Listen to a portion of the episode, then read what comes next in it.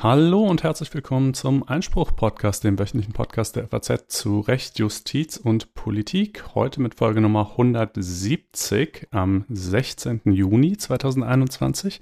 Und wie steht's? Zum einen mit mir, Konstantin van Linden, sowie mit Corinna Budras. Hallo. Ja, wir kommen gleich in die Themen, ne? Oder gibt es noch eine Hausmitteilung zu machen? Nö, nö, wir können gleich loslegen. Ja, und ähm, heute besprechen wir vor allem Themen aus unserer beliebten und lockeren Serie. Was macht eigentlich die Bundesregierung den ganzen Tag? Ich dachte, diesen Claim kann ich mal wieder rauskramen. Und das ist jetzt Solange natürlich, es diese Bundesregierung noch gibt. Ja, und das ist jetzt natürlich auch sehr untechnisch gemeint, also im Sinne von Gesetzgeber. Ne? Schon klar, dass jetzt hier es vor allen Dingen ums Parlament geht und da um die äh, Fraktionen natürlich. Ähm, äh, aber die werden jetzt noch auf ihre alten Tage nochmal richtig aktiv, auch jenseits der Corona-Gesetzgebung. Und das wollten wir Ihnen hier nicht vorenthalten. Also wie letzte Woche schon angekündigt, sprechen wir mal über die erweiterten Befugnisse im Zusammenhang mit Staatstrojanern. Da wurden noch ein paar Sicherheitsgesetze verschärft. Und dann hat auch das Lieferkettengesetz die Ziellinie überquert. Und auch das ist ein wichtiges und sehr umkämpftes Gesetz, das wir uns mal genauer anschauen wollen. Dann haben wir für unsere Verhältnisse einen winzigen Block zum Thema Corona. Der Bundestag hat nämlich beschlossen, dass die epidemische Lage von nationaler Tragweite fortbesteht. Und wir schauen uns mal an, was das konkret heißt. Ähm, und dann tauchen wir noch ein kurz zumindest in die Lebenswirklichkeit vieler Hörer ein und fragen uns, wie geht's eigentlich an der Uni jetzt weiter? Und gestern hat der Europäische Gerichtshof äh, ein Urteil gefällt zur Zuständigkeit von Datenschutzbehörden in Europa und inwieweit diese ausgeweitet wurden, werden wir gleich mal besprechen. Ging um einen Fall natürlich im Zusammenhang mit Facebook und schließlich haben wir natürlich noch das gerechte Urteil der Woche. So sieht es aus, ja. Und dann steigen wir gleich ein äh, mit der Überschrift Staatstrojaner. Ich hatte das ja in der letzten Folge schon mal ganz kurz angekündigt. Äh, und auch noch gesagt, ähm, hm, ob es sich dabei wohl um irgendeinen Kuhhandel handeln würde, denn dieses Thema, also die, der Wunsch, äh, die Überwachungsbefugnisse auszuweiten, der bestand ja schon seit längerem, vor allem eben seitens der Union und die SPD, so war zumindest die Wahrnehmung äh, vieler Beobachter war da eher nicht so begeistert, beziehungsweise vor allen Dingen war natürlich die neue Parteispitze aus Saskia Esken und Norbert Walter Borjans und dort wiederum ganz besonders Saskia Esken äh, nicht begeistert. Die hatte in den vergangenen äh, Monaten auch immer wieder angekündigt, das sei mit der SPD nicht zu machen und so weiter. Und äh, nachdem es dann ja also irgendwie die Meldung rauskam, äh, kurz vor Aufnahme unserer letzten Folge, dass das jetzt offenbar doch eine Einigung gegeben hat, da dachte man erst so, naja, dann ist die Union der SPD bestimmt bei irgendwas anderem entgegengekommen. Aber nein, äh, Irrtum, äh, das ist keineswegs so, sondern die SPD hat einfach zugestimmt ähm, gegen den Wunsch der Parteispitze. Äh, die, also die große Mehrheit der SPD-Bundestagsabgeordneten hat das getan. Saskia Esken zum Beispiel hat sich bei der Abstimmung enthalten. Einige wenige haben auch dagegen gestimmt, aber in Summe eben genug dafür, äh, damit es durchgehen konnte. Also da muss man, glaube ich, auch so ein bisschen mit dieser äh, sage ich mal, in, in der Netzgemeinde verbreiteten Vorstellungen aufräumen, dass die SPD so eine Verbündete im Kampf gegen erweiterte Überwachungsbefugnisse mhm. sei. Äh, das ist sie einfach nicht in, äh, in ihrer Mehrheit. Ähm, was äh, jetzt gar. Ich, mhm. das würde ich auch sagen. Wobei ich übrigens da nochmal eingrätschen würde und sagen würde, naja, also das Lieferkettengesetz hat sie ja auf der Habenseite. Ne? Also ich weiß jetzt nicht, ob es da in diesem Zusammenhang ähm, Deal gab.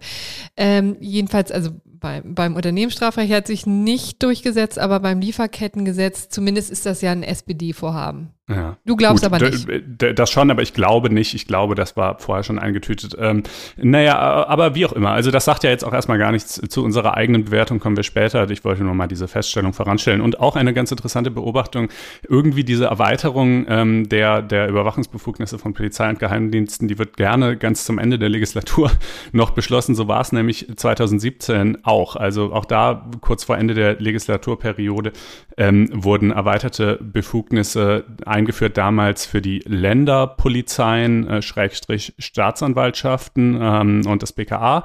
Ähm, äh, zum Einsatz, äh, einerseits der Quellen-TKÜ und andererseits der Online-Durchsuchung und äh, nun wurde das also noch auf, ausgeweitet ähm, auf die Geheimdienste und die Bundespolizei. Und jetzt, äh, bevor wir in die Details einsteigen, muss man erstmal wahrscheinlich ein paar Begrifflichkeiten nochmal kurz erklären. Ähm, es gibt, wenn wir über, also das, was so im Volksmund als Staatstrojaner bezeichnet wird, das meint eigentlich äh, verschiedene Maßnahmen, äh, nämlich einerseits eben die sogenannte Quellen-TKÜ, äh, dabei äh, spielen Telekommunikationsüberwachung, ne? Genau, genau. Also allen Ma diesen Maßnahmen ist gemein und deshalb firmieren sie auch unter dem Begriff Staatstrojaner, dass dafür halt notwendig ist, dass der Staat, die Ermittlungsbehörden ähm, ein, irgendeine Software auf dem Handy oder dem PC der betreffenden Person, die da überwacht werden soll, aufspielen, heimlich aufspielen natürlich. Ansonsten, wenn man es mitbekäme, hätte es ja keinen großen Sinn mehr, äh, die ihnen dann ermöglicht, da äh, auf Dinge zuzugreifen, auf diese andernfalls eben keinen Zugriff hätten. Ähm, und äh, wenn man, wenn einem das gelingt, was technisch ganz schön schwierig ist, auch dazu kommen wir gleich noch, äh, dann kann man natürlich rein technisch gesprochen auch eigentlich mehr oder weniger alles auf dem Gerät machen. Äh, es gibt dann aber eben noch eine rechtliche Unterscheidung, was man auch machen darf.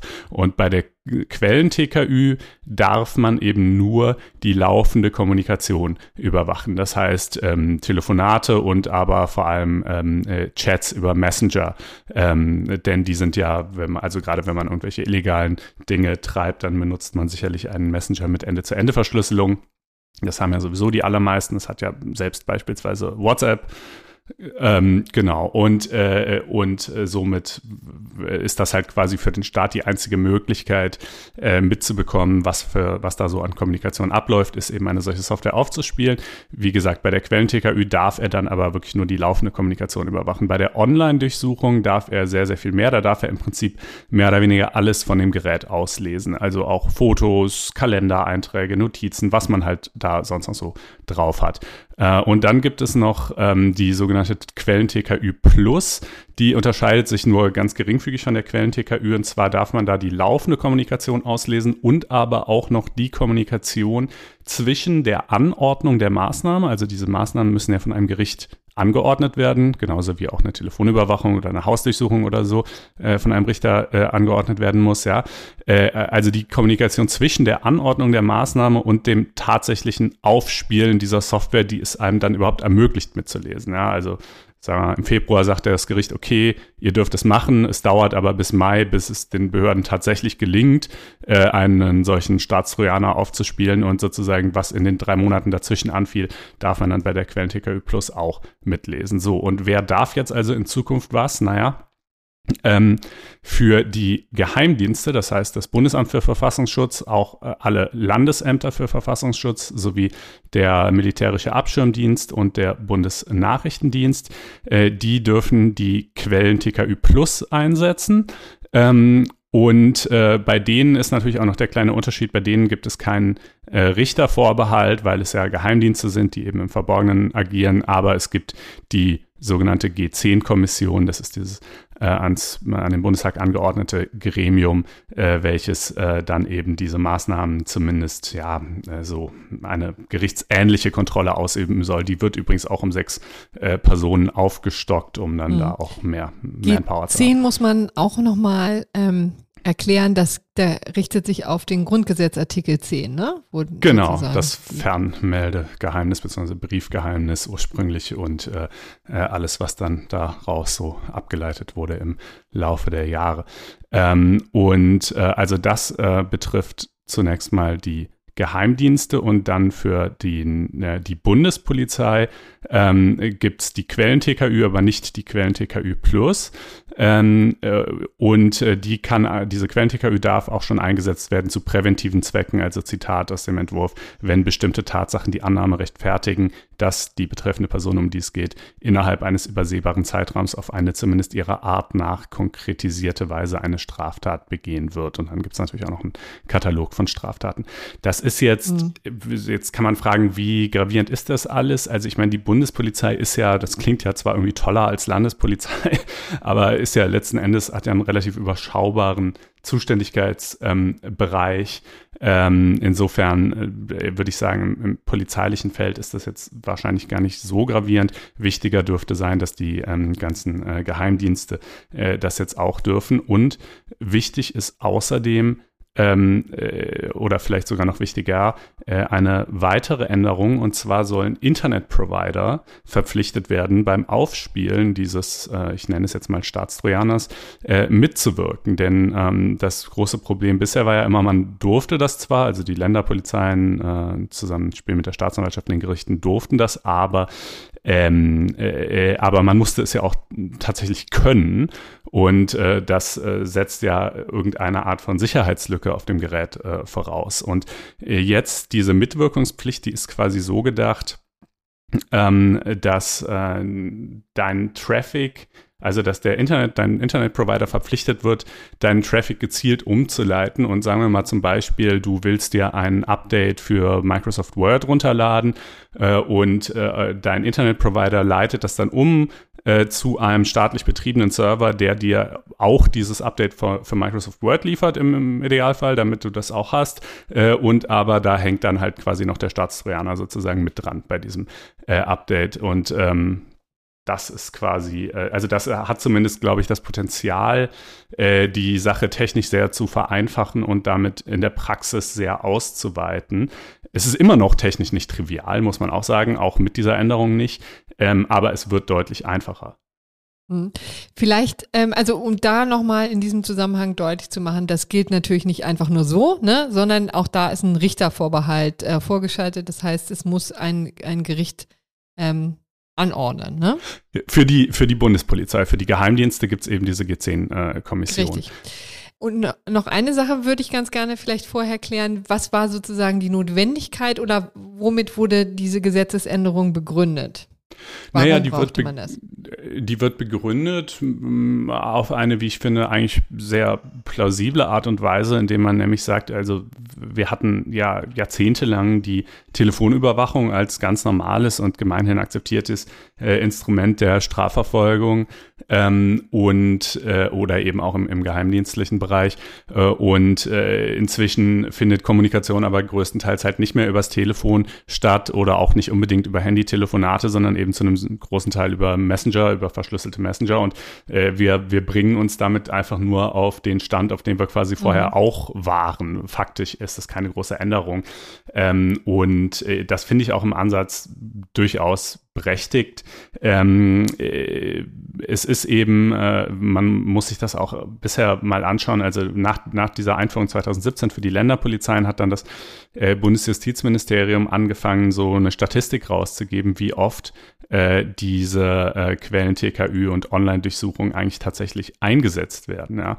Und äh, da war es also zum Beispiel für das Jahr 2019 so, dass die Quellen TKÜ bundesweit in dem ganzen Jahr 2019 nur 31 Mal angeordnet und nur dreimal tatsächlich durchgeführt wurde.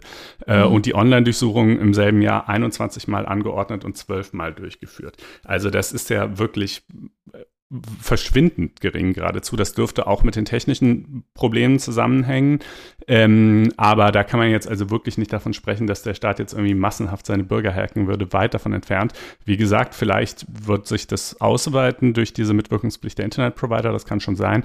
Ähm, aber bisher jedenfalls liegen da überhaupt keine Anzeichen für irgendwie einen grassierenden Missbrauch oder ähnliches vor. Insofern sehe ich es auch entspannter. Man muss natürlich sagen, gegen diese Erneuerung von 2017 laufen noch äh, Verfassungsbeschwerden, über die ist noch nicht entschieden worden. Ähm, äh, die betreffen verschiedene Aspekte. Der Katalog von Straftaten, bei denen das zulässig sei, sei zu groß. Und außerdem sei diese Quellen-TKÜ Plus, also dieses äh, Abhören auch von schon vergangener Kommunikation eben seit der Anordnung der Maßnahme, die sei äh, schon von vornherein nicht zulässig und mit früheren Vorgaben des Bundesverfassungsgerichts nicht vereinbar. Aber das scheint mir zumindest nicht so klar zu sein. Ähm, und gut, letzten Endes, das wird man dann ja sehen. Aber ich, also ich finde nicht, ich finde, man kann nicht sagen, der Gesetzgeber würde hier jetzt sehenden Auges quasi in die Verfassungswidrigkeit reinlaufen mit, äh, mit dieser äh, Reform. Es kann natürlich immer sein, ein Bundesverfassungsgericht ist ja da recht streng bei so Sicherheitsgesetzen. Aber ähm, ich habe da an dem Entwurf jetzt nichts entdeckt, wo ich sagen würde, dass das springt ins Auge, dass das so nicht geht. Ähm, Aber die, der Protest war ja groß. Ne? Also ja, zumindest von Teilen, insbesondere von den Users zum Beispiel, die ja auch schwer enttäuscht waren von ähm, der Haltung jetzt ähm, quasi der Großen, wenn man das in diesem Mal, ja. mal so formulieren darf, ne? also insbesondere von Saskia Esken und Co. Äh, ähm, ja, also äh, der, der, ich glaube, das mit den Users, das war halt wirklich so ein innerparteilicher Protest. Das geht auf das zurück, was sie eingangs meinte, dass es eben Teile der SPD gibt, die äh, äh so sehr, ja, äh, für die das halt ein sehr empfindlicher äh, Bereich ist und die sich von ihrer Partei und eben gerade auch unter der neuen Parteiführung erhofft haben, dass sie da ähm, total dagegenhalten würde. Äh, und aber eben, wie man sieht, dann doch andere größere Teile der Partei, die da gar kein so großes Problem mit haben. Ähm, und ansonsten gibt es natürlich Protest von der Netzgemeinde, wie mhm. man sie immer so nennt, und äh, der ist irgendwie immer laut, die ist einfach gut organisiert, ja. Ähm, aber und da geht es äh, um so ein Dammbruch-Argument, ne? Dass man eben sagt, hier wird Tür und Tor geöffnet. Es mögen jetzt ja zwar die, im Moment diese zwei Dutzend Fälle sein oder was, die du jetzt eben zitiert hast. Ja, das wird ja nie erwähnt, dass das so wenige sind. Das taucht ja in den ja. ganzen äh, äh, anklagenden Texten halt nie ähm, auf. Äh, und äh, ja, und natürlich und sozusagen der Staat würde incentiviert, das ist natürlich immer noch ein Argument, würde incentiviert, äh, Sicherheitslücken quasi gezielt offen zu halten, um über diese dann seine Software da einspielen zu können. Wobei erstens, wenn jetzt die Internetprovider mitwirken müssen, dann ist das ja vielleicht gar kein so großes Problem mehr. Und zweitens, also bei aller Liebe, ich, ich bin skeptisch, ob der deutsche Staat wirklich sozusagen überhaupt jetzt so der Riesenkenner von exklusiven Sicherheitslücken in iOS, Android oder äh, Windows ist, ähm, dass quasi gerade er da jetzt über, über Spezialkenntnisse verfügen würde, äh, die, die nicht anderswo auch vorliegen. Und ähm, äh, naja, also insofern, da, ich glaube, das ist zwar in der Theorie vielleicht ein Argument, in der Praxis eher weniger. Was man natürlich auch machen kann, das äh, nur noch eine Fußnote in dem Zusammenhang. Äh, äh, man kann es auch so machen wie das FBI. Ich weiß nicht, ob du das mitbekommen hast. Das war vor ein, zwei ja. Wochen eine mhm. große Geschichte. Die haben ja so ein riesen ja, Netzwerk der organisierten Kriminalität, Drogenkriminalität vor allem, ähm, hoch genommen und die hatten es nochmal anders gemacht. Die hatten eine, einen Messenger entwickelt und beworben, äh, gezielt, der sich quasi an dieses Milieu richtete, mit dem Claim, dieser Messenger ist ganz besonders sicher und äh, nochmal dreimal besser als alles andere. Ähm, und äh, der hatte auf eine, durchaus eine gewisse Verbreitung gefunden und der war aber von Anfang an quasi ein trojanisches Pferd, also im Sinne von dieses Unternehmen hinter dem Messenger, das, das wurde einfach vom FBI betrieben. Ähm, und, äh, und das war, der war von Anfang an so designt, dass sie da mitlesen konnten und dann haben sie natürlich auch halt in der Folge eine Menge Leute hochgenommen. Ähm, ja, so geht's natürlich auch. Ja, so geht's auch. Genau, deswegen ähm, leben wir ja auch in Deutschland ähm, ja. und vielleicht nicht unbedingt in den Vereinigten Staaten, aber da ist ein anderer Ansatz, ne? Um es jetzt ist mal ein anderer Ansatz, ja. neutral zu formulieren. Gut, ähm, wäre es das, was wir zum Thema ähm, Staatstrojaner zu sagen ja, hätten. Ich glaube, das wäre alles genau. Dann kommen wir jetzt zu einem anderen Thema, das jetzt auch schon einige, seit einigen Monaten gärt. Übrigens nicht nur in Deutschland, sondern auch auf europäischer Ebene. Dazu kommen wir dann auch gleich im Anschluss noch. Ähm, geht um das Lieferkettengesetz. Ja, das ist jetzt in trockenen Tüchern. Wie gesagt, hat ähm, doch eine ganze Weile gedauert, bis dieser Gesetzestext reifen konnte. Gab viel Streit auf dem Weg dahin. Es waren drei ähm, ja, drei äh, Ministerien äh, involviert, nämlich das SPD-geführte Arbeits- und Entwicklungsministerium, Entwicklungshilfeministerium und auf der anderen Seite eben das Wirtschaftsministerium äh, von der CDU geführt. Und da ging, ging es immer darum, ja, äh, die Unternehmen, deutsche Unternehmen stärker an die Kandare zu nehmen, was ihre äh, Produktion im Ausland betrifft. Ne? Denn der Grundgedanke ist eben, dass es ja schön ist, wenn man hier hohe Standards hat, Mindestlohn und auch hohen Arbeitsschutz, aber das natürlich nicht äh, zufriedenstellend ist, wenn dann die Lieferketten immer so weiter aufdröseln, dass man irgendwo bei Minenarbeitern sind, die also für einen Hungerlohn arbeiten müssen unter schwierigen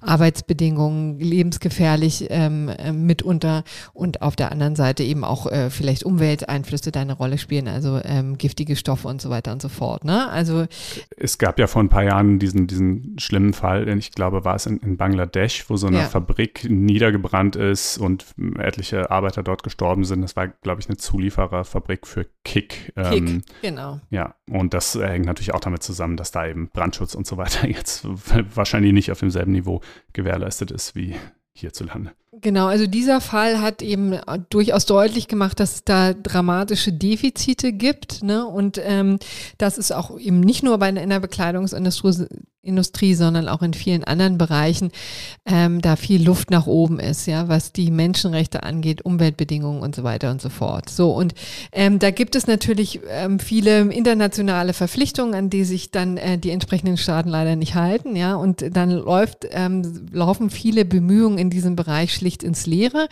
Und da kam man auf die Idee, sozusagen diejenigen haftbar zu machen oder jedenfalls in die Verpflichtung zu nehmen, die auch von solchen ähm, Verhältnissen durchaus profitieren, äh, nämlich Unternehmen, die ja ihre Produktion ausweiten in verschiedene Teile der Welt, auch um Kosten zu sparen, weil sich da eben in Bangladesch natürlich einfacher und schneller und kostengünstiger ähm, die Hemden nähen lassen als hier ähm, auf der Schwäbische Alb, wo es bisher oder lange äh, Zeit so war.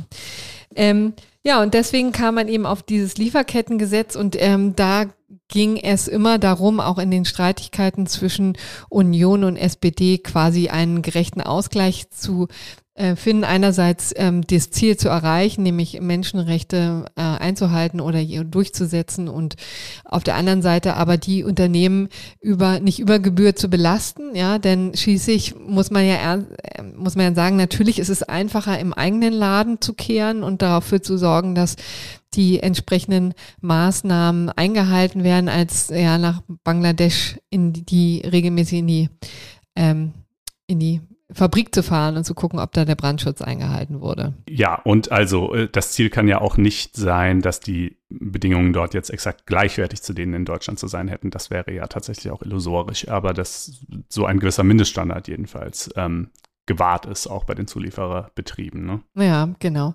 Und da hat man sich jetzt auch auf einen Kompromiss ähm, geeinigt ähm, und den wollten wir jetzt hier mal ein bisschen vorstellen. Also wie gesagt, Ziel des Gesetzes ist eben der Schutz grundlegender Menschenrechte, also insbesondere übrigens auch natürlich die Vermeidung von Kinderarbeit. Ob das so erfolgsversprechend ist, ist natürlich dann nochmal eine andere Sache. Ne?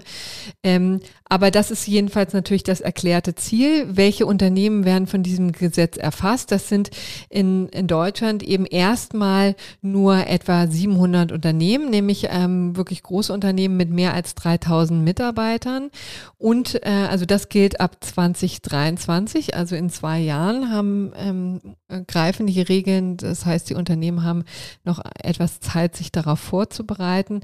Und ab 2024 äh, werden dann auch noch weitere Unternehmen erfasst, nämlich die, die mehr als 1000 Mitarbeiter haben. Also da, und das sind nochmal roundabout 3000 Unternehmen in Deutschland. So, das ist das eine. Mhm. Und was müssen diese Unternehmen jetzt in Zukunft machen? Ja, das Wichtigste ist eben, dass es da auch wieder so eine Stufen, ähm, ein, ein, ein Stufenaufbau gibt. Also zum nächsten müssen sie natürlich für sich selber, also es gibt abgestufte Anforderungen, für sich selber müssen sie natürlich für den eigenen Geschäftsbereich müssen natürlich klarstellen, dass die Regeln eingehalten werden ähm, und dass äh, auch internationale ähm, Standards eingehalten werden. Das ist relativ klar. Aber viel wird eben ja dann auch über Zulieferer gemacht und da wird nochmal unterschieden zwischen unmittelbare Zulieferer und mittelbare Zulieferer. Also ähm, Leute, die ähm, dann eben direkt ähm, Geschäftspartner sind. Das sind natürlich die unmittelbaren Zulieferer. Also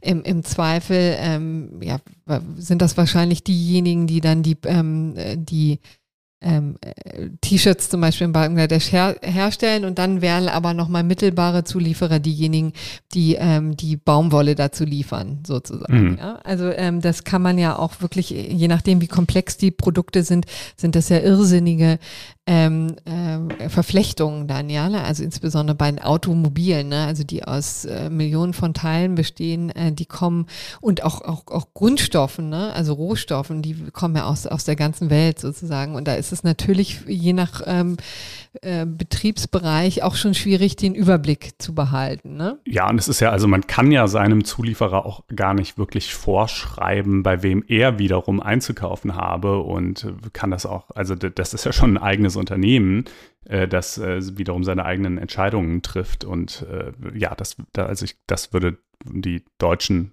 äh, Endabnehmerunternehmen sozusagen dann komplett überfrachten. Ähm, und also was, was, was bedeutet das dann? Hat man dann für diese mittelbaren Zulieferer gar keine Verantwortung oder schon auch irgendwie? Nee, sondern also da ähm, gibt es, wie gesagt, diesen abgestuften Bereich. Vielleicht fangen wir erstmal an, was sozusagen bei den Unternehmen im eigenen Geschäftsbereich äh, die beachten müssen und auch bei unmittelbaren Zulieferern, die, die sind sozusagen in einer Gruppe. Ähm, da gibt es so, so eine Risikoanalyse. Ne? Also da muss eben genau ähm, äh, überprüft werden oder äh, sich das angeschaut werden, auch bis hoch zum Vorstand. Ne? Also äh, haben wir irgendwelche Risiken, die wir beachten müssen? Gibt es da die Möglichkeit, dass da Menschenrechte verletzt werden oder auch Umweltstandards und so weiter und so fort? Dann ähm, muss ein Beschwerdemechanismus eingerichtet werden und es muss vor allen Dingen transparent öffentlich berichtet werden. Also das macht die ganze Sache natürlich auch nachvollziehbarer und ähm, auch verbindlicher. Ja? Mhm. Ähm, das gilt für den eigenen Geschäftsbereich und für die unmittelbaren ähm, Zulieferer, also die müssen eben einen konkreten Plan zur Minimierung und Vermeidung erstellen, ähm, wenn, wenn eine Verletzung vorliegt und die dann nicht ähm, in absehbarer Zeit äh, beendet werden kann. Also es wird auch nicht verlangt, sozusagen, dass man sofort diese Geschäftsbeziehungen kappt, wenn es da ähm, Bedenken gibt, sondern es, es muss, ähm, also die, die Unternehmen werden sozusagen angreifbarer beziehungsweise ähm, verantwortlich für die ähm, für die Dinge müssen einfach tätig werden ja. So und beim mittelbaren Zulieferer ähm, geht ist das insofern abgestuft als dass ähm, nur tätig werden muss, wenn tatsächlich äh, ein Anlass besteht. Ja, also wenn es Gerüchte gibt, wenn es ähm, ein Vor natürlich, wenn es einen Vorfall gegeben hat, dann sowieso. Aber selbst wenn es auch Berichte in dem äh, Land zum Beispiel gibt über äh, fehlenden Brandschutz oder über auch Dreck im Wasser, ja oder wie auch immer, dann muss das Unternehmen tätig werden und muss in dem ähm, Fall eine Risikoanalyse äh, durchführen, was immer das dann im konkreten Fall auch heißen mag, und muss eben auch da ein konkretes Konzept erstellen zur Minimierung und Vermeidung. Ja, es gibt ja inzwischen etliche ähm, äh, eigene Auditierungsunternehmen, deren Geschäftsmodell eben genau darin besteht, dass sie, äh, dass man die quasi beauftragen kann und die schicken dann Leute dahin äh, und äh, sprechen dann mit den Arbeitern dort, gucken sich die Fabriken an äh, und so weiter und äh, erstellen dann einen Bericht. Und also für, für, für diese Branche dürfte das Gesetz auf jeden Fall ein Segen sein, weil die hat dann bestimmt bald ja. mehr zu tun. Ja. Dann war noch eine zentrale Frage in diesem ganzen Gesetzgebungsverfahren, wie ähm, es mit der zivilen Haftung eigentlich ist, denn das Ganze wird natürlich ähm, überprüft. Also das ist ja auch Sinn und Zweck des Ganzen, dass das nicht äh, jetzt im Leeren verläuft. Da ist das Bundesamt für Wirtschaft und Ausfuhrkontrolle, die das tatsächlich überprüfen müssen und, ähm, äh, und wahrscheinlich auch Kontrollen durchführen müssen. Und ähm, dann gibt es natürlich auch einen Sanktionsmechanismus. Ne? Also und da ist es übrigens auch wieder so, wie man es inzwischen häufiger kennt, auch aus dem Kartellrecht, dass sich Bußgelder nach dem äh, Konzernumsatz richten, ja, und bis zu zehn Prozent ähm, ähm, 10 äh, Prozent erreichen können. Das ist natürlich eine ordentliche Hausnummer und tut dann auch schon weh, wobei das eben auch nur die Höchstgrenze ist, muss man sagen. So, aber das sind ja nur die äh, quasi die Regulierungsmechanismen. Was ist mit der zivilen Haftung? Denn wir sehen ja in vielen Fällen auch, dass da ein gewisser Zwang und, und auch eine äh, Verbindlichkeit eingefordert werden kann, wenn ähm, auch zivile ähm, Klagen möglich sind. Also wenn sich die konkrete ähm, ja, äh, Näherin bei, äh, irgendwie kommt man immer wieder auf dieses Beispiel, ne? Aber also jedenfalls ähm, die Näherin in dieser Textilfabrik auch in ähm, Deutschland eben äh, gegen die deutschen Unternehmen gegen Kick dann zur Wehr setzen kann, zum Beispiel, ähm, oder Minenarbeiter, die ähm, Kobalt liefern, liefern für, ähm, für Zweige, Unternehmen, die das eben brauchen. Ne?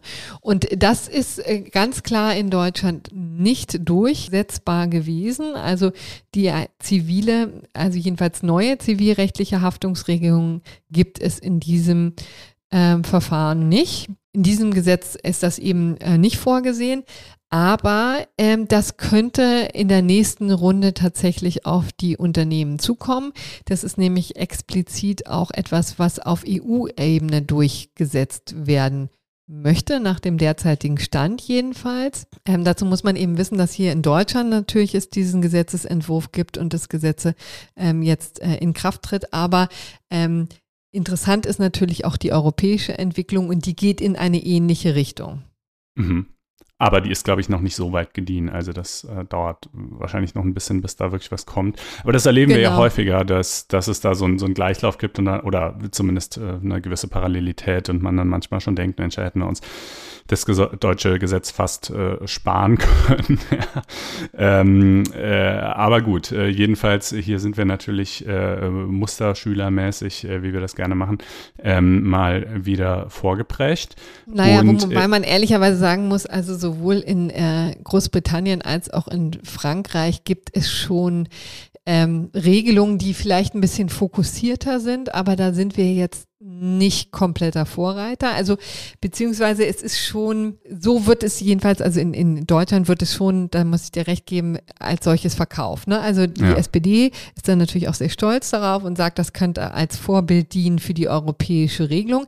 Das, was bisher zum Beispiel vom Europäischen Parlament geplant und gewünscht ist, geht noch wesentlich darüber hinaus. Da ist zum Beispiel eben diese zivilrechtliche Haftung explizit vorgesehen. Es ist auch ein größerer Anwendungsbereich. Also es sollen äh, mehr oder beziehungsweise alle Unternehmen, auch selbst kleine Unternehmen, ähm, darunter fallen, wo man dann vielleicht auch sagen kann, naja, vielleicht haben die auch nicht so weit verzweigte und äh, unübersichtliche Geschäftspartner, Lieferketten ähm, und das, deswegen ist das womöglich für die leichter einzuhalten. Das wird natürlich auch von Branche zu Branche unterschiedlich sein.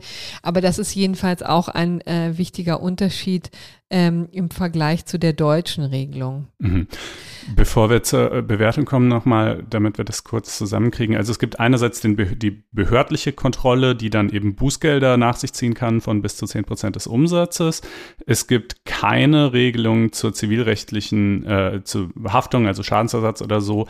Ähm, äh, Klammer keine auf. zusätzlichen, ne? Muss genau, keine zusätzliche. Also es gab ja zum Beispiel gerade auch nach diesem Textilbrand tatsächlich sogar Klagen in Deutschland, aber das ist dann halt unheimlich kompliziert passiert, weil dann ja.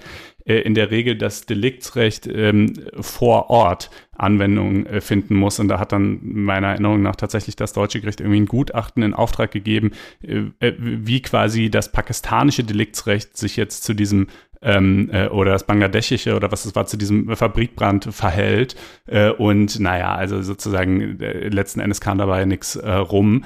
Ähm, und das ist auch schwierig, wenn man da keine, keine eigene Norm hat. Also das gibt's nicht. Und dann gab es ja aber, glaube ich, noch einen dritten Punkt, über den zumindest diskutiert wurde im Gesetzgebungsverfahren, nämlich ob NGOs auch ein Klagerecht haben sollten. Ne? Genau, und das ist sozusagen dann die, die kleine Lösung, ja, also das, was man dann ähm, zwischen CDU und SPD ausgehandelt hat, das ist diese Prozessstandschaft, wie das ähm, äh, technisch heißt, also juristisch heißt, ähm, die ist drin, ja. Also okay. tatsächlich ist es jetzt so, dass ähm, für ausländische Textilarbeiter, Fabrikarbeiter, wie auch immer, hier Gewerkschaften oder auch NGOs vor Gericht ziehen können und ähm, diese Rechte geltend machen können. Also das ist die Vereinfachung.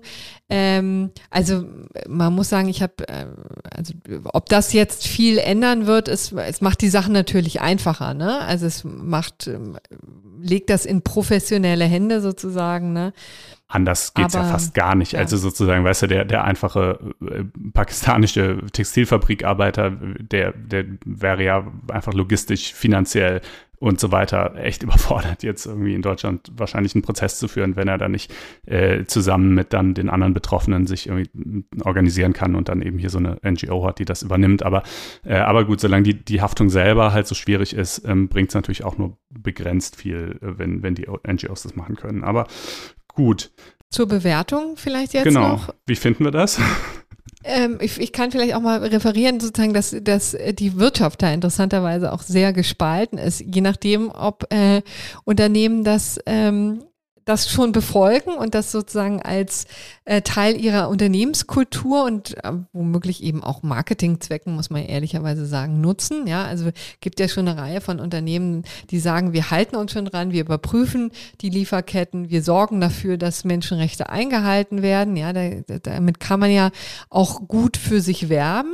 Die sind natürlich im Zweifel oder sind tatsächlich begeistert, hätten sich womöglich noch ein bisschen mehr vorstellen können. Und auf der anderen Seite stöhnen natürlich, wie Unternehmen oft stöhnen, unter der Last äh, von neuen bürokratischen Hürden, vor der, der Risikoanalyse ähm, und äh, vor, vor den äh, Verantwortungen, die jetzt auf sie zukommen, wobei ich sagen muss, also die halten sich schon wirklich in Grenzen. Ne? Also, dass man dafür mittelbare ähm, äh, Zulieferer jetzt nicht voll in die, ähm, in die Bresche springen muss, das finde ich total nachvollziehbar. Aber es ist natürlich auch ein Minimum, dass man dann umgekehrt auch tätig wird, wenn man davon hört, ja, von, von Vorwürfen hört, von, ähm, von Geschehnissen oder, oder auch, sei es auch nur Gerüchte, dass man dann im Grunde genommen sich mal ähm, dahin bewegt oder ähm, Kontakte spielen lässt, um zu überprüfen, was an diesen Vorwürfen dran geht. Das finde ich ehrlich gesagt so ein bisschen das Minimum. Ja. Ähm, wird sich in der Praxis zeigen, wie viel Belastung das einerseits ist und wie viel dann auch tatsächlich rauskommt. Ne? Ja. Also ich bin auch so ein bisschen zwiegespalten irgendwie, was das alles angeht. Also ich, in der Praxis könnte ich mir vorstellen, dass es halt tatsächlich vor allem äh, ein Geschenk für die Unternehmensberater und Auditierungsbranche ist.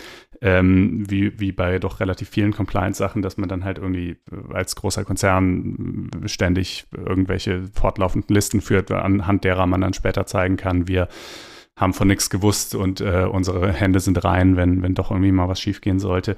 Und die andere Dimension ist natürlich so ein bisschen, also es hat natürlich auch etwas gewissermaßen Bevormundendes, weil eigentlich wäre es ja primär Aufgabe der Regierungen in den jeweiligen Zuliefererstaaten, dort halt für Gesetze äh, und äh, äh, zum Arbeitnehmerschutz zu sorgen, die halt irgendwie annehmbar sind, ja. Und für die Regierungen dort würden vielleicht auch teilweise sagen, ja, wir tun das und wir finden das schon alles ganz in Ordnung, so wie es ist. Also natürlich jetzt nicht, wenn, wenn eine Fabrik niederbrennt und, und Leute sterben, das sicherlich findet niemand in Ordnung. Ähm, aber es ist ja auch, also sozusagen, das hört sich zwar mal etwas zynisch an, aber es ist ja natürlich auch eine Realität, dass äh, Arbeitsbedingungen, die hierzulande kein Mensch akzeptieren würde, halt in sehr armen Regionen der Welt immer noch besser sind als die Alternative, die nämlich oft lautet einfach gar nichts. Ähm, und äh, das natürlich, also klar, es ist irgendwie einerseits ein bisschen makaber vielleicht, dass man, dass man dann als westlicher Konzern Leute da irgendwie für einen Euro die Stunde oder noch weniger schuften lässt, aber für die ist halt ein Euro die Stunde äh, tatsächlich vielleicht gar nicht so schlecht. Und im großen Bild der globalen Entwicklung ist es ja schon so, dass äh, die meisten Länder eben auch von der Abnahme äh, also vom, vom, Zuliefern an, an westliche Industriestaaten profitieren. Ja, also es, es ist ja schon sozusagen, äh, das stärkt ja auch die dortige Wirtschaft und ist im Großen und Ganzen äh, für die eine positive Entwicklung, obwohl es diese ganzen schrecklichen Sweatshops und äh, so weiter halt leider gibt. Also ich bin da so ein bisschen zielgespalten, inwieweit es wirklich Aufgabe der deutschen Unternehmen sein kann, äh, quasi mittelbar, indem sie halt sagen, mit euch machen wir keine Geschäfte mehr. Das wäre ja die Konsequenz im Extremfall äh, auf, auf Änderungen der grundlegenden Situation in, in, in anderen Ländern hinzuwirken. Ähm, und es ist natürlich auch, solange es noch keine europäische Lösung gibt, ein bisschen wettbewerbsverzerrend, weil das gilt ja jetzt nur für Unternehmen mit Sitz in Deutschland, ähm, aber nicht, also wenn jetzt zum Beispiel, was weiß ich, eine niederländische Textilkette Filialen in Deutschland betreibt, äh, dann ist die aber nicht von diesem Gesetz betroffen, äh, sondern kann weiterhin einkaufen, wo sie will. Also das ist dann natürlich auch ein gewisser äh, Wettbewerbsnachteil für die deutschen Unternehmen. Insofern, wenn man das machen will, dann scheint mir, dann schien mir tatsächlich eine europäische Lösung ganz äh, sinnvoll zu sein. Also ich habe so ein bisschen das Gefühl, das Ganze ist jetzt auch ein Ergebnis dessen, ähm, dass es einfach vielen über zu lange Zeit zu egal war. Ne? Also hm. man muss sagen, die Diskussion haben wir ja noch nicht so wahnsinnig lange. Da war natürlich dieser Zusammenbruch dieser Fabrik, der ja wirklich unfassbar tragisch war, ähm, ein riesiger Warnschuss.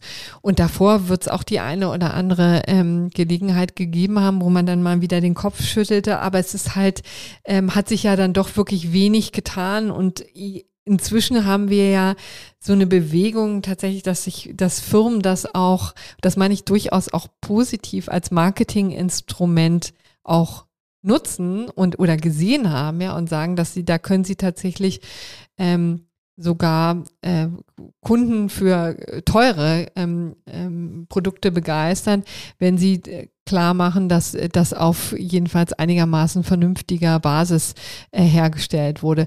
Ob das dann tatsächlich auch so stimmt, ja, also man darf ja, ist noch eine andere Frage, ne? man darf ja nicht den Fehler machen zu denken, nur weil ein T-Shirt teuer ist, ist es ähm, vernünftig hergestellt worden. Ne? Das ja. ist ja ehrlich gesagt auch wirklich äh, immer wieder erschütternd, wie selbst Luxusmarken da auf billiges, billigste Arbeitskräfte in fernen Ländern ähm, zurückgreifen und sich nicht die Bohne darüber scheren, darum scheren, wie die Dinge hergestellt werden. Ne? Also ich kann mir vorstellen, dass es ähm, jetzt ohnehin ein ähm, Umdenken gibt, das von der Öffentlichkeit auch eingefordert wird, von der Öffentlichkeit und durchaus auch von Investoren, muss man an dieser Stelle vielleicht mal sagen. Und ähm, dass dann quasi sich natürlich auch der Gesetzgeber auf diese Entwicklung raufsetzt, ja. Und die Frage ist, wie, wie viel ähm, das dann in Zukunft tatsächlich bringen wird. Also das wird man jetzt erst einfach mal evaluieren müssen. Ne? Das ist ja noch ganz frisch das Gesetz. Aber jedenfalls interessant und deswegen wollten wir es hier vorstellen. Und jetzt kommen wir aber zu unserem kleinen Corona-Blog.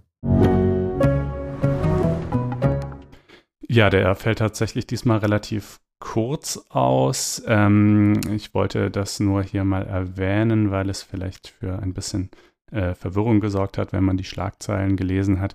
Äh, es, sind, äh, es ist einerseits im Bundestag beschlossen worden, die Feststellung der epidemischen Lage von nationaler Tragweite für drei Monate zu verlängern, das heißt bis Mitte September zu verlängern. Ähm, und was bedeutet das jetzt? Ähm, Anfangs war diese epidemische Lage von nationaler Tragweite äh, gar nicht so wichtig. Also da knüpften nur relativ wenige äh, Dinge dann tatsächlich dran an. Äh, inzwischen aber schon und inzwischen knüpft das Infektionsschutzgesetz äh, daran insbesondere auch die Möglichkeit der Länder an, überhaupt eigene Corona-Verordnungen zu erlassen. Und ähm, äh, damit ist es also ganz zentral, denn wir haben ja äh, inzwischen dieses duale System. Wir haben einerseits die Bundesnotbremse, die spielt aber momentan praktisch keine Rolle, weil die ja erst ab einer Inzidenz von 100 greift und äh, die ist ja, wird ja überall deutlich unterschritten, erfreulicherweise. Somit äh, gilt also in den jeweiligen Ländern eben das, was in ihren jeweiligen Corona-Verordnungen halt so drinsteht. Äh, und ähm, dafür wiederum bildet halt diese Feststellung der epidemischen Lage von nationaler Tragweite die Grundlage. Äh, und insofern scheint mir das auch, obwohl es da auch viel Aufregung drüber gab. Äh, also man kann sich sicherlich über die Sinnhaftigkeit dann der einzelnen Inhalte der einzelnen Corona-Verordnungen in den einzelnen Ländern streiten, ob die nicht vielleicht äh, mal hier oder da ein bisschen zurückgestutzt werden könnten. Aber dass man denen jetzt sozusagen samt und sonders die Grundlage entziehen würde, das schien mir vielleicht doch ein bisschen voreilig.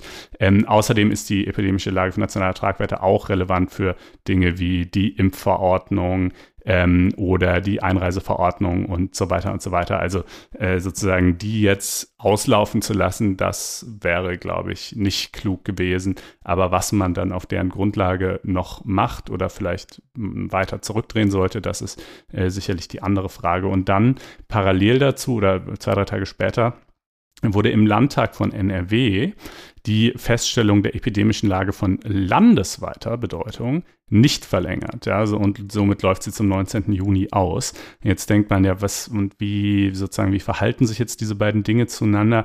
Naja, das ist, also die, die ähm, nordrhein-westfälische Regierung äh, bewirbt das so ein bisschen als, guckt mal, wie, äh, wir sind halt total freiheitlich und äh, sind jetzt auch. Äh ja, dazu muss man sagen, das ist auch eine CDU-FDP geführte Regierung. Ne? Die FDP hat sich auch äh, auf Bundesebene dafür stark gemacht, dass äh, die, die Feststellung nicht nochmal getroffen wird, weil deren Argumentation war, das setzt so einen Automatismus in Gang, ja, oder, oder hält ihn in Gang, um es mal so zu formulieren, den wir eigentlich gar nicht haben wollen in so einer Notsituation. Wenn die Zahlen wieder steigen, sind wir sofort da und können ihn erklären, aber erst dann und nicht mhm. quasi die ganze Zeit als, äh, als waberndes äh, Grundrechtseinschränkungserlaubnis Tatbestandsding. Mhm. Ja, so. Äh, klar, man kann natürlich sagen, so die Wissenschaft geht ja durchaus davon aus, dass uns das Coronavirus auch wirklich langfristig begleiten wird, so wie das Grippevirus halt auf hoffentlich niedrigem Niveau. Äh, und äh, in der Tat, irgendwann wird man das dann schon mal aussetzen müssen. Das, das kann nicht sein, dass das jetzt irgendwie die nächsten zehn Jahre äh, alle drei Monate verlängert wird. Ähm, aber ich glaube, wie gesagt, auf Bundesebene wäre mir das schon noch ein bisschen voreilig vorgekommen. Und diese Geschichte in NRW, das verkauft die schwarz-gelbe Regierung dort jetzt als sozusagen großen Einsatz für die bürgerliche Freiheit im Lande NRW. Äh, das ist aber ehrlich gesagt ein bisschen Etikettenschwindel, äh, denn ähm, was sie nicht zurück, äh, nicht aufgehoben haben, ist ihre Corona-Verordnung für das Land NRW. Also die Verordnung, wo eben weiterhin drin steht, folgende Betriebe dürfen irgendwie noch nicht öffnen oder nur Außenbereich oder äh, halt nur, was weiß ich, Click and Collect oder eben auch nicht, ja. Äh, die gilt weiter und diese Feststellung der epidemischen Lage von landesweiter Bedeutung, die war nur nur relevant für solche Sachen wie zum Beispiel äh, Beschlagnahme von medizinischem Material oder Verpflichtung von Ärzten zum Tätigsein in der öffentlichen Gesundheitsvorsorge und so. Äh, das war eben zu Anfang der Pandemie auch mal in Gang gesetzt worden. Das hat aber äh, letztlich schon lange eigentlich fast gar keine Rolle mehr gespielt und somit, ja gut, kann man die jetzt auslaufen lassen, ist aber irgendwie auch egal. Ähm, wenn man wirklich sagen wollte, wir finden, der Staat hat in Sachen Corona gar keine Beschränkungen mehr vorzugeben, worüber man ja vielleicht streiten könnte, ja, ähm, dann, äh, dann müsste man halt die Corona-Verordnung aufheben ähm, und nicht nur die Feststellung dieser äh, Lage von landesweiter Bedeutung. Ähm, und äh, an der Stelle kann ich auch noch kurz erwähnen, ähm, das ist ganz interessant, ähm, das Bundesverfassungsgericht äh, hat ja bekanntlich in den Eilverfahren äh, so ziemlich alles abgeschmettert, also oder andersrum formuliert, die, äh, Corona, die diversen Corona-Beschränkungen äh, alle stehen lassen. Ähm, und nu, dann war ja schon so, ja, die Frage, hm, ob die Hauptsache-Entscheidung überhaupt nochmal kommt oder ob die vielleicht dann erst in etlichen Jahren kommt, wenn die Pandemie dann wirklich vorbei ist. Äh, und es gibt jetzt aber zumindest gewisse Hinweise darauf, dass sie vielleicht doch äh, zu einem Zeitpunkt kommen könnte, wo sie auch noch irgendeine praktische Relevanz hat, also eben noch, noch vor dem äh, hoffentlich endgültigen Ende der Pandemie. Äh, denn das Bundesverfassungsgericht hat in einer Reihe von Verfassungsbeschwerden unter anderem diejenige, die von allen 80 äh, Mitgliedern der FDP-Bundestagsfraktion betrieben wird und auch in einer, die von den Freien Wählern betrieben wird und noch ein paar weitere. Äh, also einen, Fragenkatalog verschickt an, wie das dann eben geht, die zuständigen Bundesministerien, äh, den Bundestag äh, und das Robert-Koch-Institut und was es sonst noch so an Fachgesellschaften aus dem medizinischen Bereich gibt und so, äh, der sehr, also sozusagen sehr grundsätzliche Fragen aufwirft. Was wissen wir jetzt auch unter Berücksichtigung der neuen Mutationen über Übertragungswege, Ansteckungs- und Präventionsmöglichkeiten und so weiter? Wie aussagekräftig ist die 100er-Inzidenz eigentlich noch angesichts auch der steigenden Impfquote etc. etc. Ähm, und äh, das ist einerseits ein normaler Vorgang, wenn man halt äh, über eine grundlegende Verfassungsbeschwerde zu entscheiden gedenkt, dass man den äh, irgendwie beteiligten Stellen äh, oder auch fachkundigen Stellen äh, Gelegenheit gibt, sich da zu äußern. Ähm, aber dass das halt jetzt schon verschickt wurde und zwar mit einer Stellungnahmefrist bis Mitte Juli, ähm, das kann einen schon vermuten lassen, äh, äh, dass dann auch die Entscheidung nicht erst in fünf Jahren kommt, sondern äh, war vielleicht eher noch dieses Jahr in der Hauptsache. Das, wie gesagt, das ist nicht garantiert, aber es ist doch, wirkt jetzt, finde ich, eher wahrscheinlicher als das Gegenteil. Mhm. Ähm, wie die inhaltlich aussehen wird, ist natürlich nochmal die ganz, gänzlich andere Frage. Ähm, aber immerhin, das wäre ja äh, schön, wenn das äh, Bundesverfassungsgericht da äh, liefern würde. Gut, jetzt wollten wir noch mal kurz auf die Universitäten blicken, oder? Ja, genau. Also da ähm, Anlass auch so ein bisschen die Tatsache, dass da fand ich zwei äh, sehr lesenswerte Beiträge zu gab. Der eine war von Oliver Lepsius, ähm, Öffentlichrechtler von der Universität Münster auf dem Verfassungsblock und der andere ist von Stefan Grundmann, dem Dekan der Rechtswissenschaftlichen Fakultät der äh, Humboldt-Uni Berlin äh, und den gibt es auf FAZ Einspruch zu lesen. Äh, da kann ich dann an dieser Stelle auch gleich mal übrigens erwähnen, dass wenn ihr diesen Text lesen wollt und zahlreiche andere und obendrein diesen Podcast unterstützen, äh, dass ihr dann sehr gerne auf faz.net-einspruch testen gehen und euch dort dort ein zunächst für vier Wochen kostenloses Probo-Abo klicken könnt, dürft, sollt. Ähm, genau, also äh, die haben jedenfalls diese beiden Texte und natürlich auch viele weitere Stellungnahmen haben halt äh, das thematisiert und gesagt, also äh, inzwischen hat man ja oder haben viele Leute wahrscheinlich das Gefühl, auch die Pandemie ist so weitgehend vorbei, irgendwie man kann wieder ins Restaurant gehen und ja gut, bisschen Schnelltest, dies, das, aber so im Großen und Ganzen irgendwie ist ja doch jetzt vieles wieder zu einem zumindest Vergleich vergleichsweise Normalität zurückgekehrt. Und äh, die Unis hingegen, ähm, die trifft es immer noch ziemlich hart. Ähm, die hatten ähm, in der Anfangsphase der Pandemie zunächst mal wie äh, so viele irgendwie Hygienekonzepte entwickelt und ähm, äh, eben äh, quasi, was weiß ich, dass dann eben in den, nur noch in den ganz großen Hörsälen gelehrt wurde und nur noch in Kontingenten, nur noch jeder dritte Platz besetzt oder wie auch immer und dass man halt so Laufwege vorsieht, äh, durch die eine Tür rein, durch die andere raus, etc., etc., ja. Und äh, dann aber zum Wintersemester 2021, als im Herbst und im Winter die Infektionszahlen so hoch gingen, äh, wurde dann eigentlich in den Corona-Verordnungen der Länder mh, hm, natürlich mit gewissen lokalen Unterschieden, aber doch relativ durchgehend ähm, äh, eigentlich vorgesehen, dass Präsenzunterricht komplett äh, zu entfallen habe, mit ganz wenigen Ausnahmen, wenn es jetzt, äh, was weiß ich, Labortätigkeiten, vielleicht für Chemiestudenten oder so oder künstlerische äh, äh, Ausbildungsabschnitte, die man einfach nicht äh, digital von zu Hause machen kann. Aber ähm, alles, was man irgendwie von zu Hause machen kann, soll dann eben auch von zu Hause gemacht werden, wird es auch über Zoom, Skype oder was auch immer. Ähm, und also zum Beispiel gerade im Bereich der Rechtswissenschaft ist das ja alles. Also ne, du hast ja, du musst da ja nicht, äh, nicht irgendwie äh, mit Töpfern oder mit irgendwelchen Materialien arbeiten, sondern das kannst du ja alles digital machen.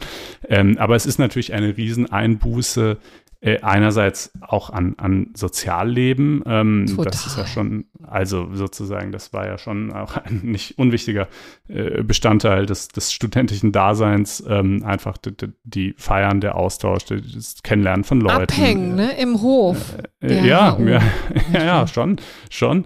Ähm, Oder in der Bibliothek. Und, äh, der äh, Lepsus formuliert das ganz schön. Für die Erstsemester war das besonders einschneidend, denn anders als die Älteren hatten sie die Universität noch nicht als einen Ort der Begegnung und des Austauschs, des Diskutierens, des sich Messens, des Ansporns erlebt, nicht als einen Ort der intellektuellen Befriedigung, des Erfolgs, des Glücks, das mit Begreifen und Verstehen einhergeht. Und klar, dieser Distanzunterricht einerseits funktioniert er, vielleicht hat er sogar manche Vorteile, äh, vielleicht ist er in, auf eine Art irgendwie konziser ähm, und fokussierter, aber gleichzeitig lädt er halt halt auch weniger einfach zu spontanem Austausch, zu, äh, zu einfach auch äh, eben dann Weiterführen von Gesprächen in kleineren Gruppen äh, und so weiter ein zu sozusagen all dem, was eigentlich das gedankliche Leben an der Universität schon auch mit ähm, ausmacht. Also auch dazu nochmal ein Zitat, weil ich das irgendwie so eine schöne Zustandsbeschreibung fand. Äh, man rühmt, Zoom-Sitzungen seien konzentrierter und kürzer, sie fördern aber die Diskursregulierung des Sitzungsleiters. Es wird eine vorgegebene Agenda abgearbeitet. Die Veranstaltung dient nicht mehr dem Nebenzweck, über Dinge nachzudenken, neue Dinge aufzuwerfen, Gedanken auch spielerisch oder mit den rhetorischen Möglichkeiten des Scherzes oder der Ironie auszuprobieren. Die Sachlichkeit von Zoom-Veranstaltungen hat eine hierarchieverstärkende und kreativitätshinderliche Kehrseite. Das ist das Problem bei der digitalen Lehre. Und ähm, ja, ich glaube, dass da ist was dran. Ähm, und äh, ja, die nicht nur da ist da was dran, das ist den, also ich finde, das ist der Nagel auf den Kopf getroffen. Und ich möchte hier die Gelegenheit nutzen, nochmal echt einen großen Solidaritätsruf hier in Richtung ähm, Studentinnen und Studenten auszusprechen. Denn ehrlich gesagt, das ist einfach Alter Schwede, die sind, ihr seid echt getroffen, ja. Mir tut's wirklich von Herzen leid, äh, wenn ich so dran denke, ja, was jetzt einfach in diesem letzten Jahr flöten gegangen ist, auch übrigens an Auslandserfahrung, das ist ja nochmal ein ganz anderer Aspekt, der auch wichtig ist. Also das sieht man immer auf Twitter so ganz ähm, hin und wieder mal, ne, die Berichte von äh, einsamen Studentinnen in, äh, in, wo auch immer in England, äh, die alleine auf der Bude hocken müssen, ohne diesen kreativen Austausch Austausch, den ja auch so ein Auslandsstudium auch erst lebens- und liebenswert macht. Ne? Also das, ehrlich gesagt, ich finde, das sollte so bald wie möglich ein Ende finden. Ja, und äh, es ist eben, ich wollte das hier einfach mal, äh, es kommt dann natürlich noch hinzu, äh, etwaig schlechtere Lernerfolge rächen sich natürlich auch gerade im Jurastudium dann eben nach hinten raus. Ne? Die Klausuren und, und Hausarbeiten und so, da die kann man sich zumeist ja noch irgendwie durchmogeln. Ähm, das bekanntlich ist das Examen mit Abstand das schwerste und insoweit äh, man äh, halt durch diese Distanzlehre dann vielleicht doch auch schlechter lernt, ähm, äh, rächt es sich eben dann, was auch nochmal zusätzlich bitter ist, weil das Land eigentlich qualifizierten Juristennachwuchs dringend braucht, gerade in der Justiz. Ähm, äh, also ich glaube, und ich glaube eben, dass äh, die Universitäten so ein bisschen äh, ja, die haben einfach nicht, stehen nicht so im Fokus der Politik äh, bisher, ähm, anders zum Beispiel als, als eben die äh, Wirtschaft, äh, weil man da irgendwie sagt, ach ja, Distanzunterricht, das geht ja schon, das funktioniert ja irgendwie. Und klar, irgendwie funktioniert es ja auch, aber äh, ich würde schon stark daran appellieren, da auch bald mal über ein Ende äh, irgendwie nachzudenken oder zumindest halt wieder zu, diesen, zu diesem Kontingentprinzip zurückzukehren, ähm, das man zu Anfang der Pandemie ja noch hatte oder eventuell auch einfach schlicht und ergreifend zu ganz normalem äh, Präsenzunterricht. Äh, ich glaube, die, die sozusagen viel gefürchtete Über, Überlastung und Zusammenbruch des Gesundheitssystems, also die sehe ich ehrlich gesagt nicht mehr auf uns zukommen und ähm, wenn es ein paar mehr Ansteckungen dadurch gibt, dann ist, wäre das vielleicht auch einfach äh, hinzunehmen. Ähm, äh, zugunsten Ja, beziehungsweise der, impfen, impfen, impfen, ne? Das ja, das natürlich, natürlich ohnehin, klar. Klar, auch da ja. ist man natürlich als Student jetzt eher später als früher dran meistens. Ja. Ähm, aber ja. Ja, aber das zu diesem Thema. Und dann kommen wir jetzt äh, zum Datenschutz. Ich weil da so. hat es gestern, ja,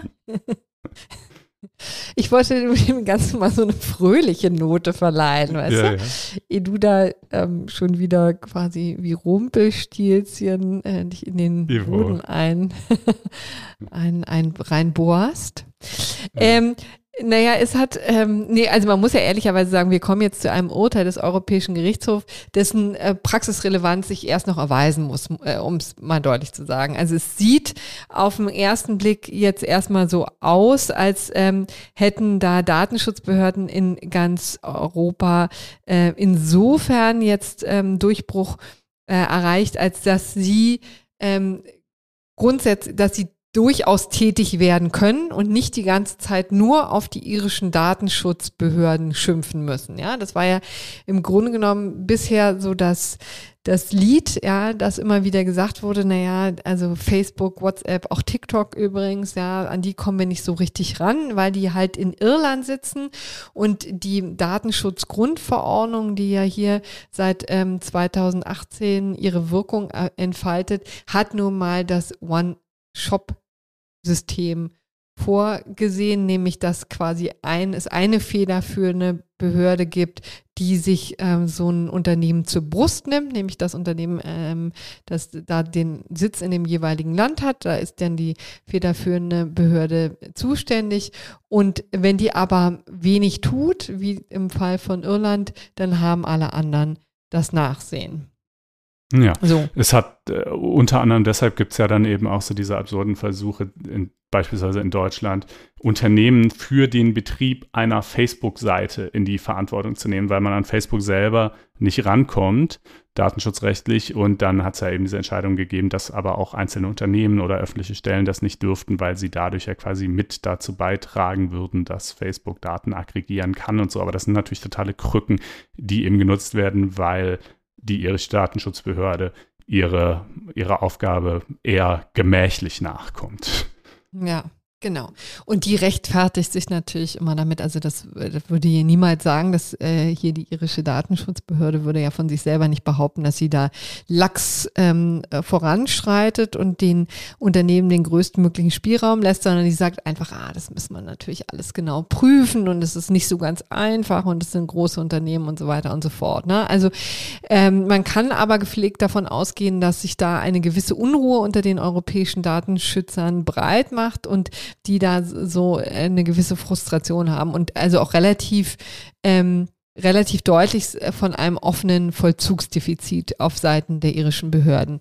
Ähm, sprechen. So, und ähm, da das sieht man nicht nur hierzulande so, sondern eben auch in Belgien. Da ist eben auch die belgische Datenschutzbehörde tätig geworden.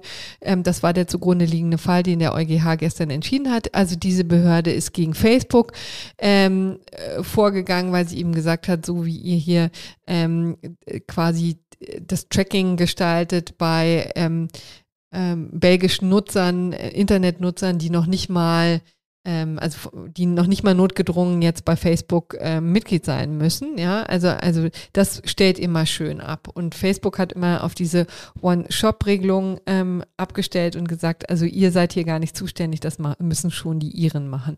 Und der Europäische Gerichtshof hat jetzt gestern sich mit diesem Fall beschäftigt und gesagt ähm, und entschieden, also klar, diese One-Shop-Regelung gibt es, ja. Also grundsätzlich ist die federführende Behörde zuständig, will sagen Irland, aber in dringenden Fällen muss es eben doch möglich sein, dass auch nationale Datenschutzbehörden eingreifen können und äh, da Anordnungen treffen können für ein, zumindest für einen Übergangszeitraum von drei Monaten. So. Ja.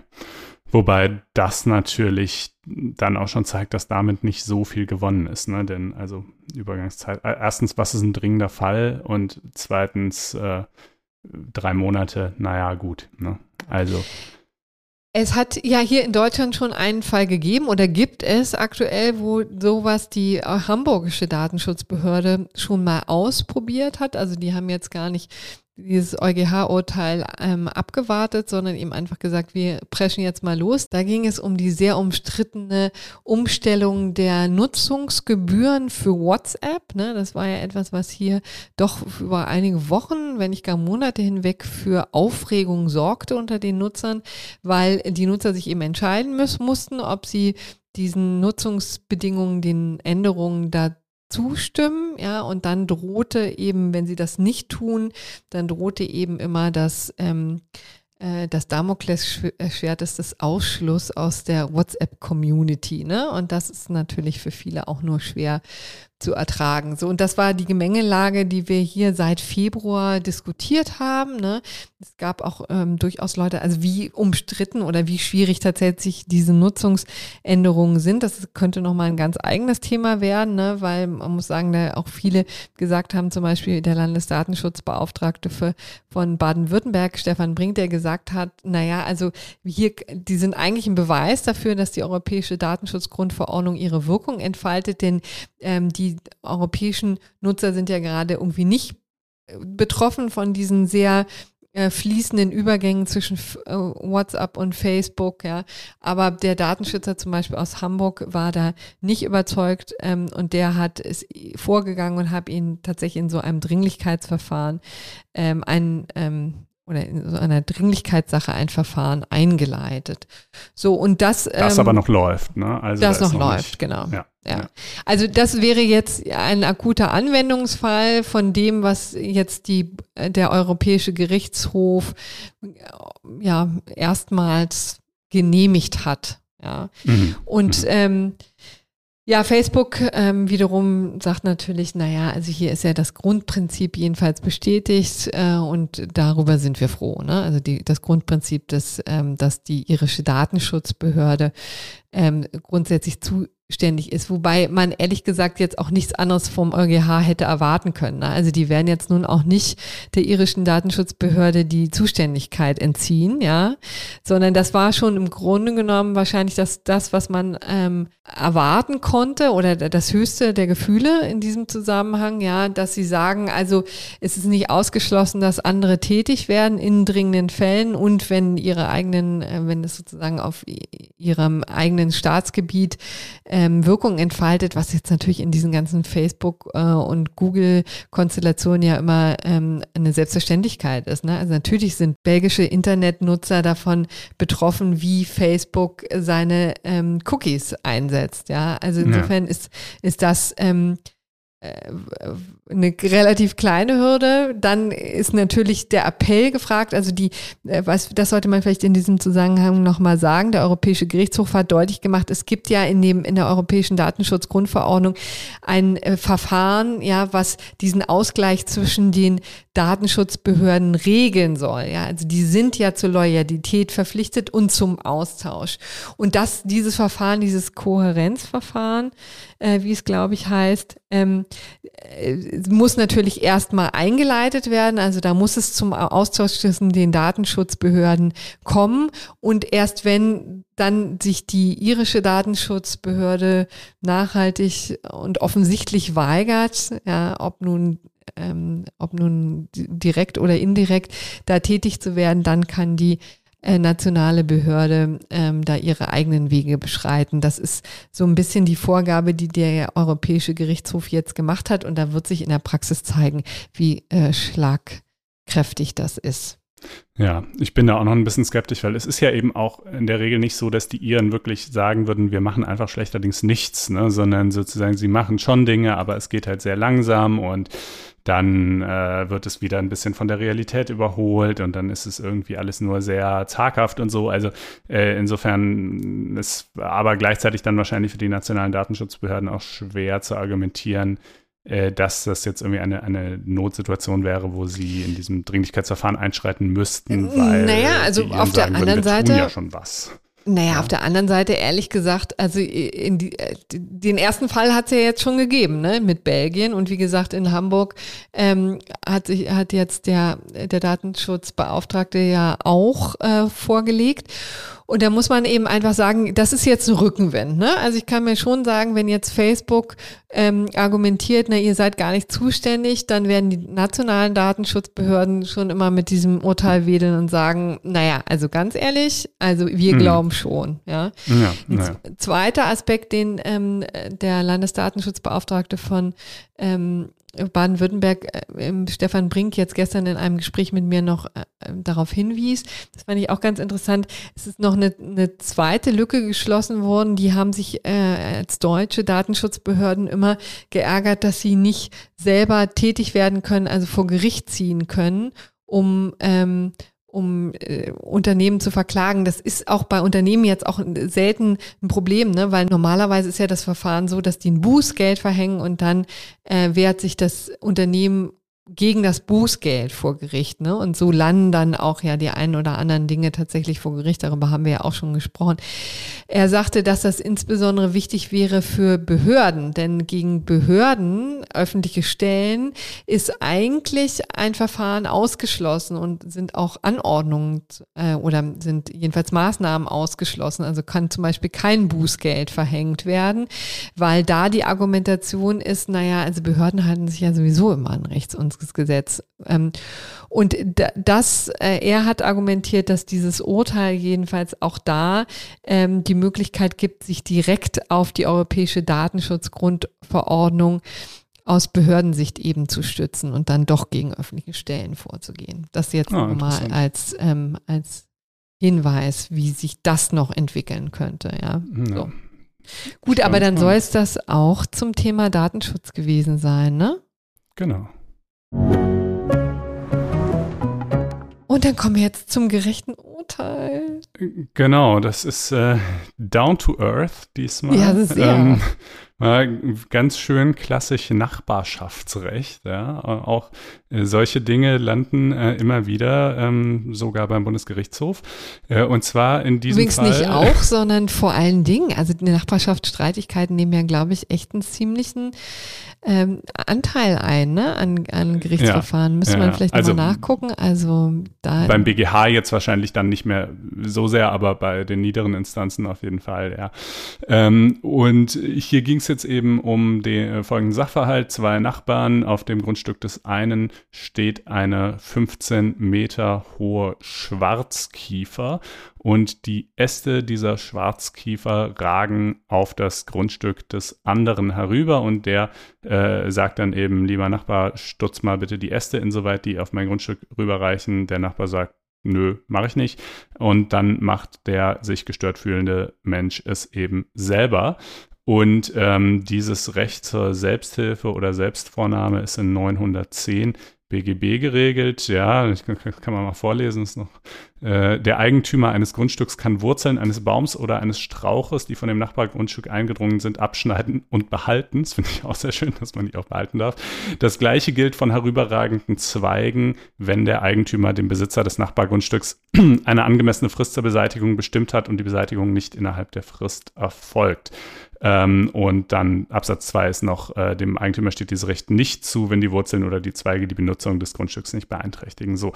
Äh, und die, jetzt hatte dieser Mensch, der da also die, die ähm, Zweige abgeschnitten hat, äh, in den Vorinstanzen aber verloren. Ähm, die haben nämlich gesagt, äh, einigermaßen äh, kompliziert um die Ecke gedacht eigentlich, naja, ähm, von den Zweigen, äh, jedenfalls von denjenigen, die höher als fünf Meter hängen, äh, würde ja keine unmittelbare Beeinträchtigung ausgehen. Ähm, die würden dem ja quasi nicht so direkt jetzt in den Garten reinhängen und in seine Pflanzen reinwachsen und so, die seien ja quasi zu hoch. Und wenn überhaupt, dann ginge ja lediglich von den Nadeln oder und Zapfen, die dann da runterfallen von diesen, von diesen Ästen und Zweigen, eine Beeinträchtigung aus. Aber das sei ja wieder was anderes und äh, von diesem Selbsthilferecht nicht erfasst. Und äh, da hatte der BGH allerdings schon zwischenzeitlich in einem anderen Urteil letztes Jahr klargestellt, nee, ganz ehrlich, also war dann auch tatsächlich seine Argumentation, das Nachbarschaftsrecht ist bewusst einfach gehalten, damit eben in diesen nervigen Alltagssituationen Leute auch, ohne jetzt jedes Mal einen Anwalt konsultieren zu müssen, ähm, äh, in der Lage sind, sozusagen durch einen Blick ins BGB zu erkennen, wie die Rechtslage jetzt ist und ähm, diese Differenzierung zwischen Störungen durch die Zweige selbst und Störungen durch die Nadeln, die von den Zweigen runterfallen, die, die steht da nicht drin und die äh, können wir da auch nicht reinlesen.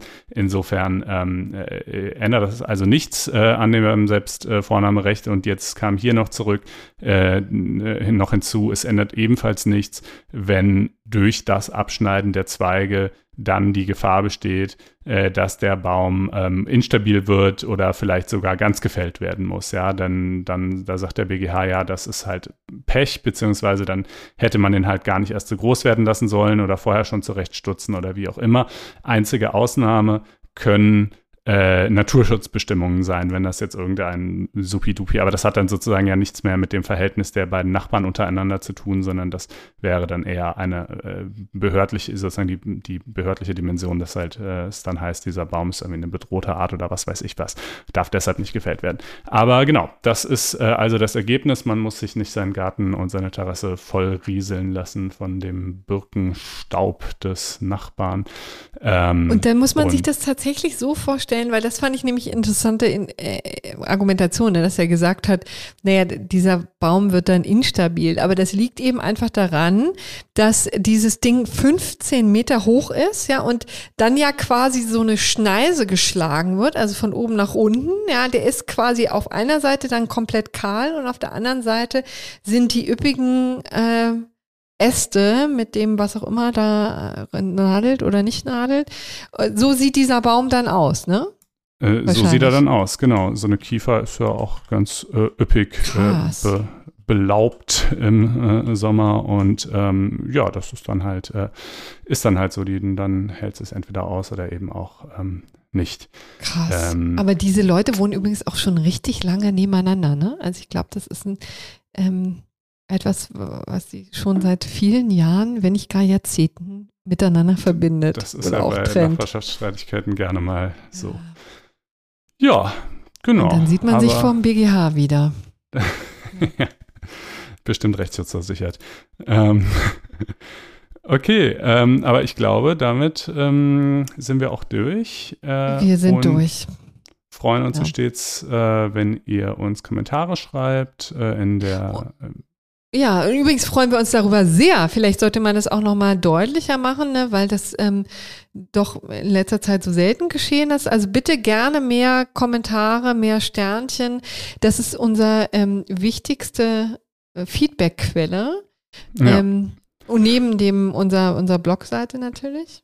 Genau, also in der lila-weißen Apple Podcast App, das hilft dann dem Podcast auch mehr gefunden zu werden und eine größere Verbreitung zu erlangen und so weiter. Auch das ist ja schön. Äh, und äh, zusätzlich alternativ unter faz.net-einspruch-podcast, äh, da könnt ihr uns dann vielleicht auch längere Dinge schreiben. Ähm, und ja, natürlich äh, nochmal der Hinweis, faz.net-einspruch testen, wenn ihr euch dort ein Abo klicken wolltet. Das wäre ganz famos. Äh, in diesem Sinne, wir danken für die Aufmerksamkeit und hören uns kommende Woche wieder. Genau, kommende Woche hören wir uns wieder. Bis dahin, ähm, ja, schöne Tage. Tschüss. Ciao.